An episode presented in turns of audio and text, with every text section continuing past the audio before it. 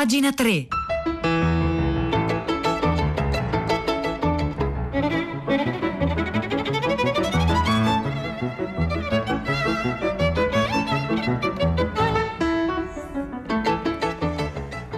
Buongiorno, buongiorno, un caro saluto da Edoardo Camurri e benvenuti a questa nuova puntata di Pagina tre, la nostra rassegna stampa delle pagine culturali dei quotidiani, delle riviste e del web. Oggi è lunedì dodici luglio, sono le nove e tre minuti e noi iniziamo immediatamente la nostra rassegna stampa, beh, guardando anche un po' alla nottata di ieri in cui l'Italia ha vinto i campionati europei di calcio. Eh, cosa c'entra tutto questo? Beh, perché la domanda che noi porremo alle nostre ascoltatrici e ai nostri ascoltatori oggi al tre tre cinque cinque sei tre quattro due nove sei è questa: quale libro vi ha fatto esultare e tremare come ieri sera?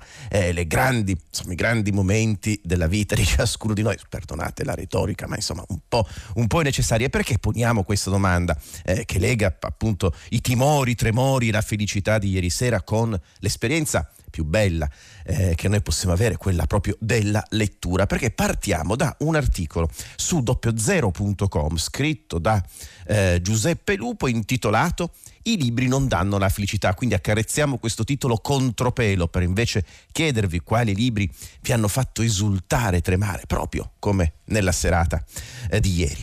Ehm, Giuseppe Lupo su doppio zero punto com mh, recensisce, parla ehm, di un pamphlet eh, scritto da Luigi Mascheroni, intitolato per l'appunto "Libri non danno la felicità, tantomeno a chi non li legge", uscito per l'editore Oligo. Ma vediamo cosa scrive Giuseppe Lupo. Si narra dalle mie parti che un uomo sia stato visto un giorno con in mano la pagina capovolta di un quotidiano. A chi glielo faceva notare rispondeva: "Uno che sa leggere, sa leggere anche alla rovescia". Beh, dagli torto. Fingeva per darsi un tono intellettuale, chiaro, ma era analfabeta nella sua pittoresca verità.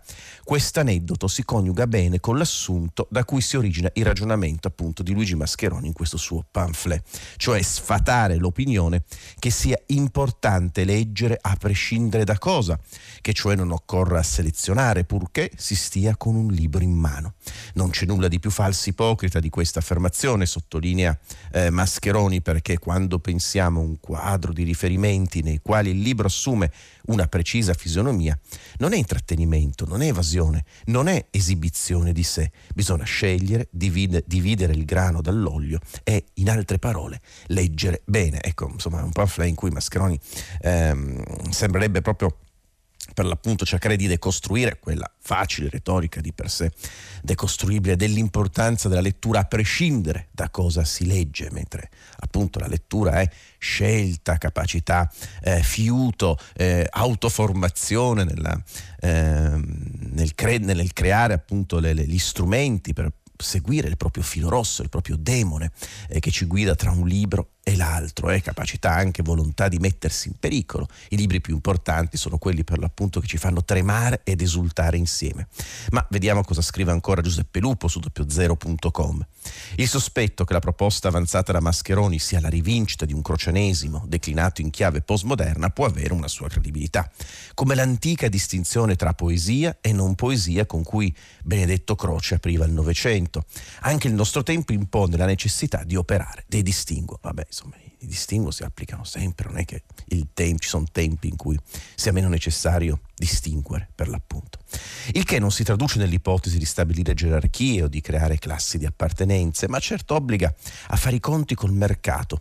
Non sono persuaso che Mascheroni in queste pagine abbia voluto resettare tutta la cultura di un secolo in cui si è modificato lo statuto dell'editoria, spostando l'impostazione da uno stadio di artigianità a un livello decisamente industriale, ma il suo occhio è puntato a sfatare i falsi miti che le convenzioni si portano dietro.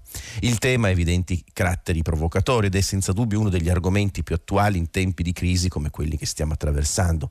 Esiste, e questo è il punto, esiste una retorica legata all'esercizio del leggere.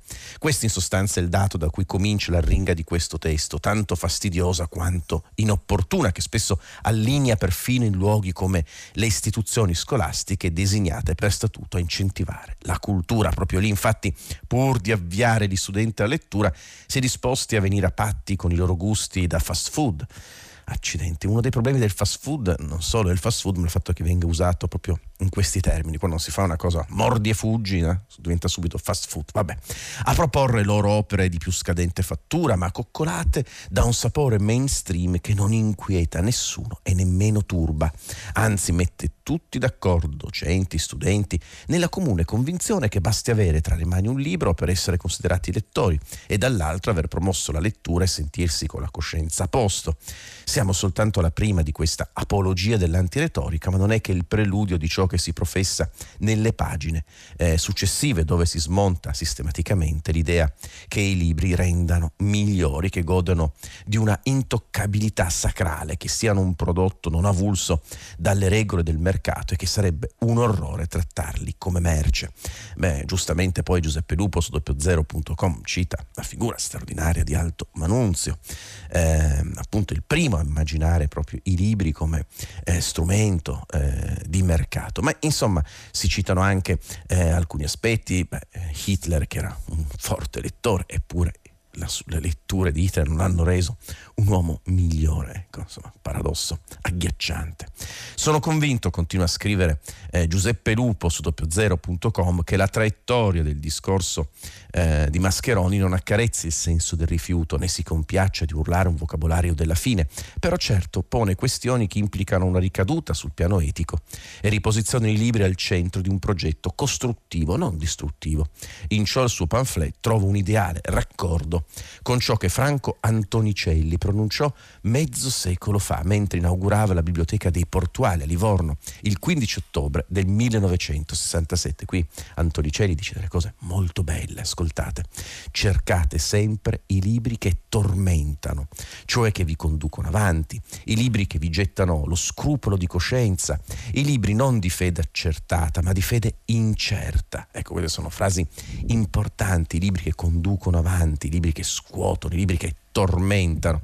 Ecco, questo, le letture tendenziose, appunto, dove, dove mh, troviamo anche questa, questa parte, questo discorso di Antonicelli, fra l'altro un volume pubblicato da E O e introdotto dal grande compianto Norberto Bobbio, è un manifesto di civiltà, un invito pronunciato davanti a un pubblico, nella ferma convinzione manifestata da una voce con un retroterra culturale di altra natura rispetto a quello a cui attinge Mascheroni, che i libri non possono avere il medesimo valore e che nel formare una biblioteca è necessario operare differenze, perché, dice sempre Antonicelli, chi legge deve leggere con uno scopo, e perciò, dice, vi, aggiung- vi ho suggerito letture tendenziose. Molto bello questo tormento, suggerire letture tendenziose, tutto sommato è quello che chiediamo oggi ai nostri ascoltatori, alle nostre ascoltatrici: quale libro vi ha fatto esultare e tremare, proprio come la finale di ieri sera? Ditecelo con i vostri messaggi al tre tre cinque cinque sei tre quattro due nove sei.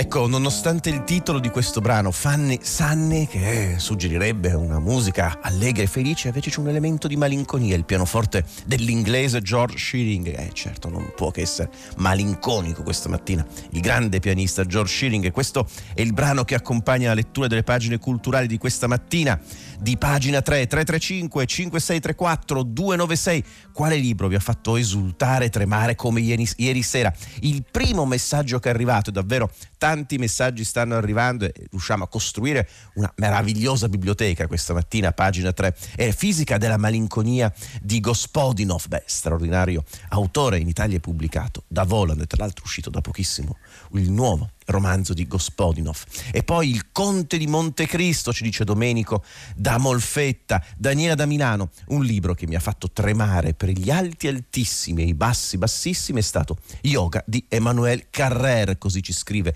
Alessandro da Padova. It di Stephen King e poi Adriana, beh, questo il libro che ci suggerisce è straordinario, cioè Il diario di Etty Hillesum. Al termine della lettura ho abbracciato il libro, era, un, era mio nell'anima. E questo è molto bello quando si legge, poi si ha un rapporto fisico con il libro, c'è bisogno di baciarlo, c'è bisogno di tenerlo, di tenerlo stretti a sé. Eh, il Signore degli Anelli, ci scrive ancora Anna Maria, ma davvero tanti tanti tanti messaggi stanno arrivando al tre tre cinque cinque sei tre quattro due nove sei. Quale libro vi ha fatto esultare, tremare come ieri sera? Questa è la domanda, ma adesso c'è Pietro del Soldà, facci esultare, tremare anche tu, Pietro. Eccoci Edoardo, buongiorno. Beh, io non so se ci riuscirò, però diciamo che oltre all'esultanza e il tremore che tutti abbiamo provato ieri sera eh, in una partita di calcio come quella, è emerso già a prima pagina, eh, ovviamente si addensano anche dei valori simbolici profondi. C'è chi stamattina ha ricordato che abbiamo vinto nel, nel paese di chi il calcio lo inventò, abbiamo sconfitto addirittura, ha detto Giovanni di Ferrara, in casa loro i discendenti dei vichinghi. Chi al contrario criticamente ha ricordato i romani panem circense, se il calcio, la partita, la vittoria che ha sedato distraendo il popolo dai veri problemi, il gioco di squadra che vince. Ma ci sono almeno un paio di aspetti che noi da questa congedia di telefonate eh, vogliamo ripartire stamattina in diretta dalle dieci. Beh, innanzitutto questa doppia prestazione dello sport italiano a Wembley e prima ancora a Wimbledon con Berrettini nel pomeriggio, come un'iniezione di fiducia e un'idea di ripartenza, ma anche e soprattutto il rapporto tra Italia e Inghilterra, tra Europa Europa e Inghilterra. Quella partita che si è giocata ieri ha inevitabilmente un colore anche politico, va connesso a quello che è successo con la Brexit, il referendum di cinque anni fa, e quindi, come dire, le, le possibilità di approfondimento sono molte, proviamo a tenerle insieme in un dibattito al quale vorremmo partecipassero anche i nostri ascoltatori con i loro messaggi. Noi ci siamo in diretta dalle dieci, Edoardo, grazie. Grazie a te Pietro del Soldà e grazie a tutta la redazione di Tutta la città ne parla. Noi continuiamo la nostra rassegna stampa, stiamo chiedendo al tre tre cinque cinque sei tre quattro due nove sei quale libro vi ha fatto esultare, tremare come ieri sera. Stanno arrivando molti messaggi. Beh, eh, da Repubblica oggi Michele Ainis ci parla di quello che non è È un libro, ma non è un libro, è un essere vivente, l'essere vivente più importante della nostra Repubblica, che è la Costituzione. E Michele Ainis eh, scrive un articolo pieno di notizie interessanti, una Costituzione fondata sull'arte. Eh, che titolo è questo? Cosa significa? Pittori, scultori, musicisti, attori, registi, da quando è nata, la nostra carta ispira le più alte forme espressive perché le sue parole riflettono il meglio dell'Italia. E eh, Michele Ainis racconta Racconta tutti i modi in cui la nostra Carta Costituzionale è stata raccontata dagli artisti, dagli artisti figurativi, dai musicisti, dagli attori, il modo in cui la Costituzione si è manifestata nelle molte forme vitali eh, in cui la Costituzione vive, si rappresenta e incide. La Costituzione, un pezzo di carta, eh, scrive Michele Ainis su Repubblica, diceva Calamandrei, se la lasci cadere non si muove, invece no, si muove.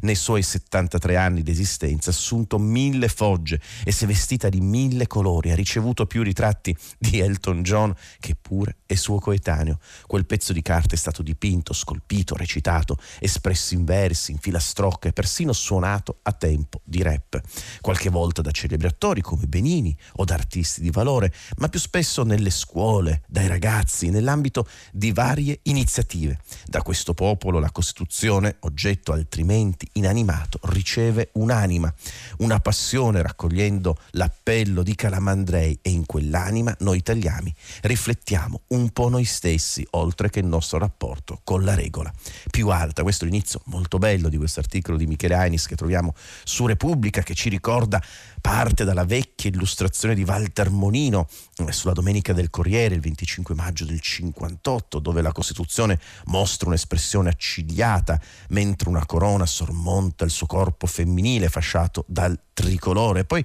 si va avanti così fino a una indivisibile minorata al titolo dell'opera di Emilio Isgro, che nel duemiladieci realizzò la sua mostra sulla Costituzione cancellata. Questa mostra è il grido di dolore di un artista per l'Italia che si sfascia, e eh, qui c'è tutto quindi un racconto che per l'appunto cerca di dare eh, rappresentazione, immagine a quel libro vivo che è la nostra Carta Costituzionale.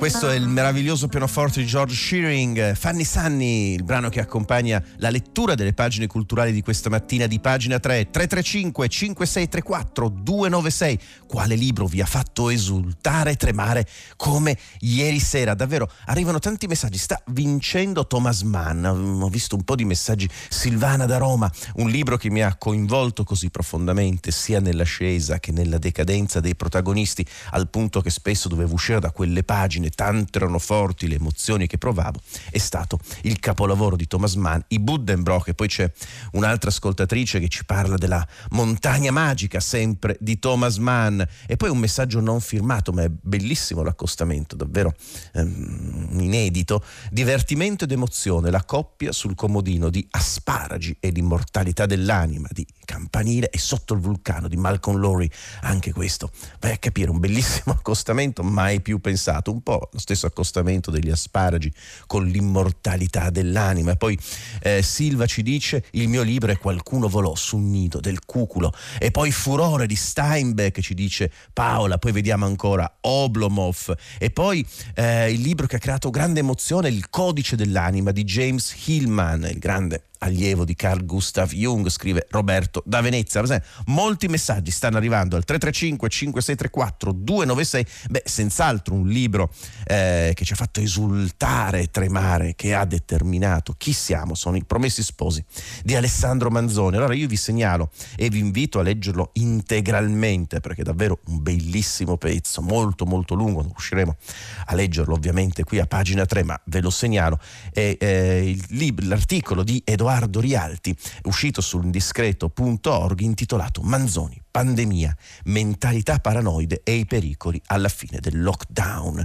Um, è un testo lunghissimo, molto intelligente, eh, di Edoardo Rialti, in cui la lettura dei Promessi Sposi di Alessandro Manzoni diventa davvero una lettura viva, forte, per comprendere i tempi eh, che stiamo vivando, vivendo. Eh, davvero diventa, diventano I Promessi Sposi di Manzoni una specie di mappa eh, per capire esattamente dove siamo, che cosa stiamo pensando e quali sono i nodi eh, che dobbiamo provare, non dico a sciogliere, ma quantomeno ad allentare nel nostro stare al mondo. Eh, vi ho detto, l'intervento di Edoardo Rialti, Rialti è piuttosto lungo, inizia eh, raccontandoci beh, di un libro che ha deciso eh, questo anno e mezzo di pandemia, è che La peste di Camus.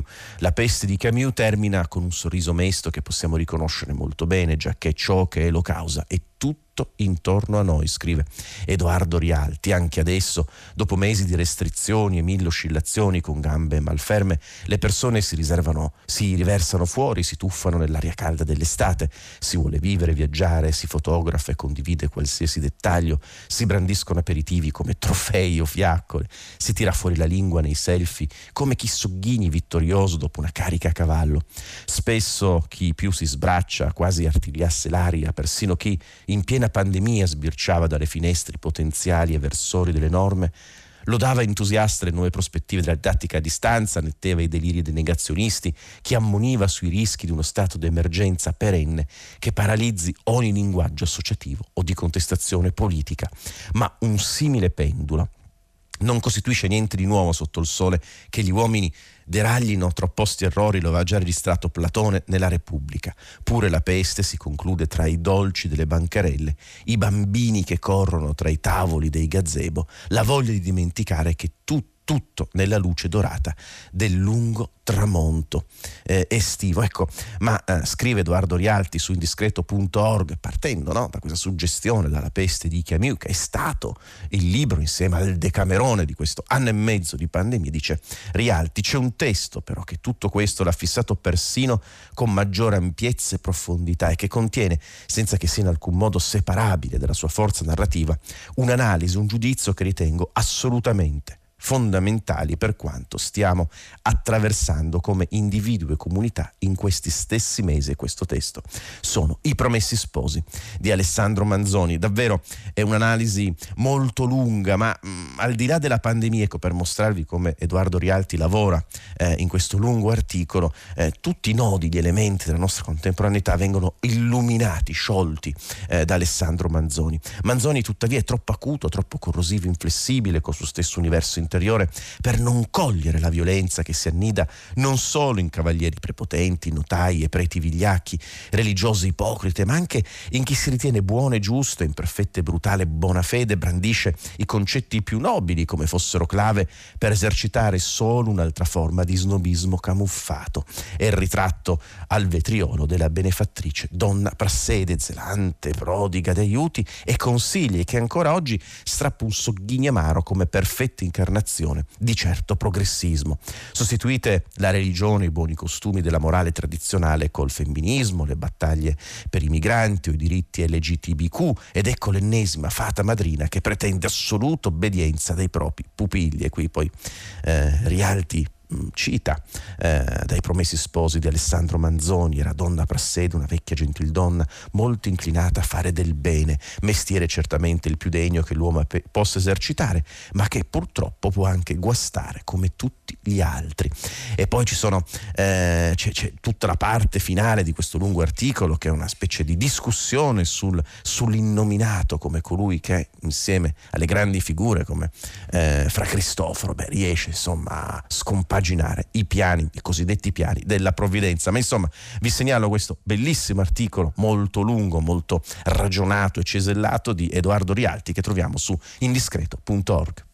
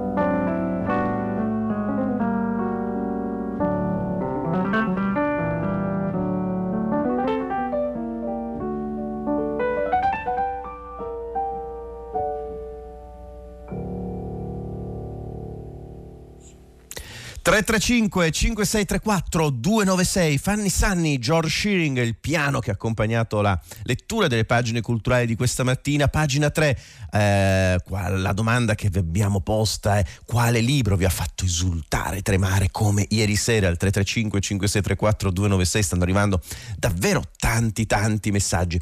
Eh, posizionato bene in classifica Il Maestro e Margherita, eh, molti molti messaggi stanno arrivando. La morte di Ivan Illich di Tolstoi. E poi ehm, Antonio da Catania dice: mi ha fatto tremare l'Odissea di Omero, Ulisse come mancine. Questo è un bellissimo, bellissimo paragone. Poi Esteri, i libri di Saramago, soprattutto eh, Caverna, La Caverna e Cecità, e poi I Miserabili di Victor Hugo, Il Decamerone di eh, Boccaccio, Cuore di Tenebra eh, di Conrad, e poi eh, un libro straordinario che però appunto non mi aspettavo di trovare qui. Eva da Roma ci dice di recente Il Dono di Humboldt, cioè forse il romanzo più bello eh, di Saul Bellow. Eh, fra l'altro poi nel Dono di Humboldt il protagonista è Elmore Schwartz, uno straordinario eh, poeta americano che fu anche all'università maestro di scrittura di Lou Reed. Ma insomma tanti messaggi stanno arrivando al tre tre cinque cinque sei tre quattro due nove sei.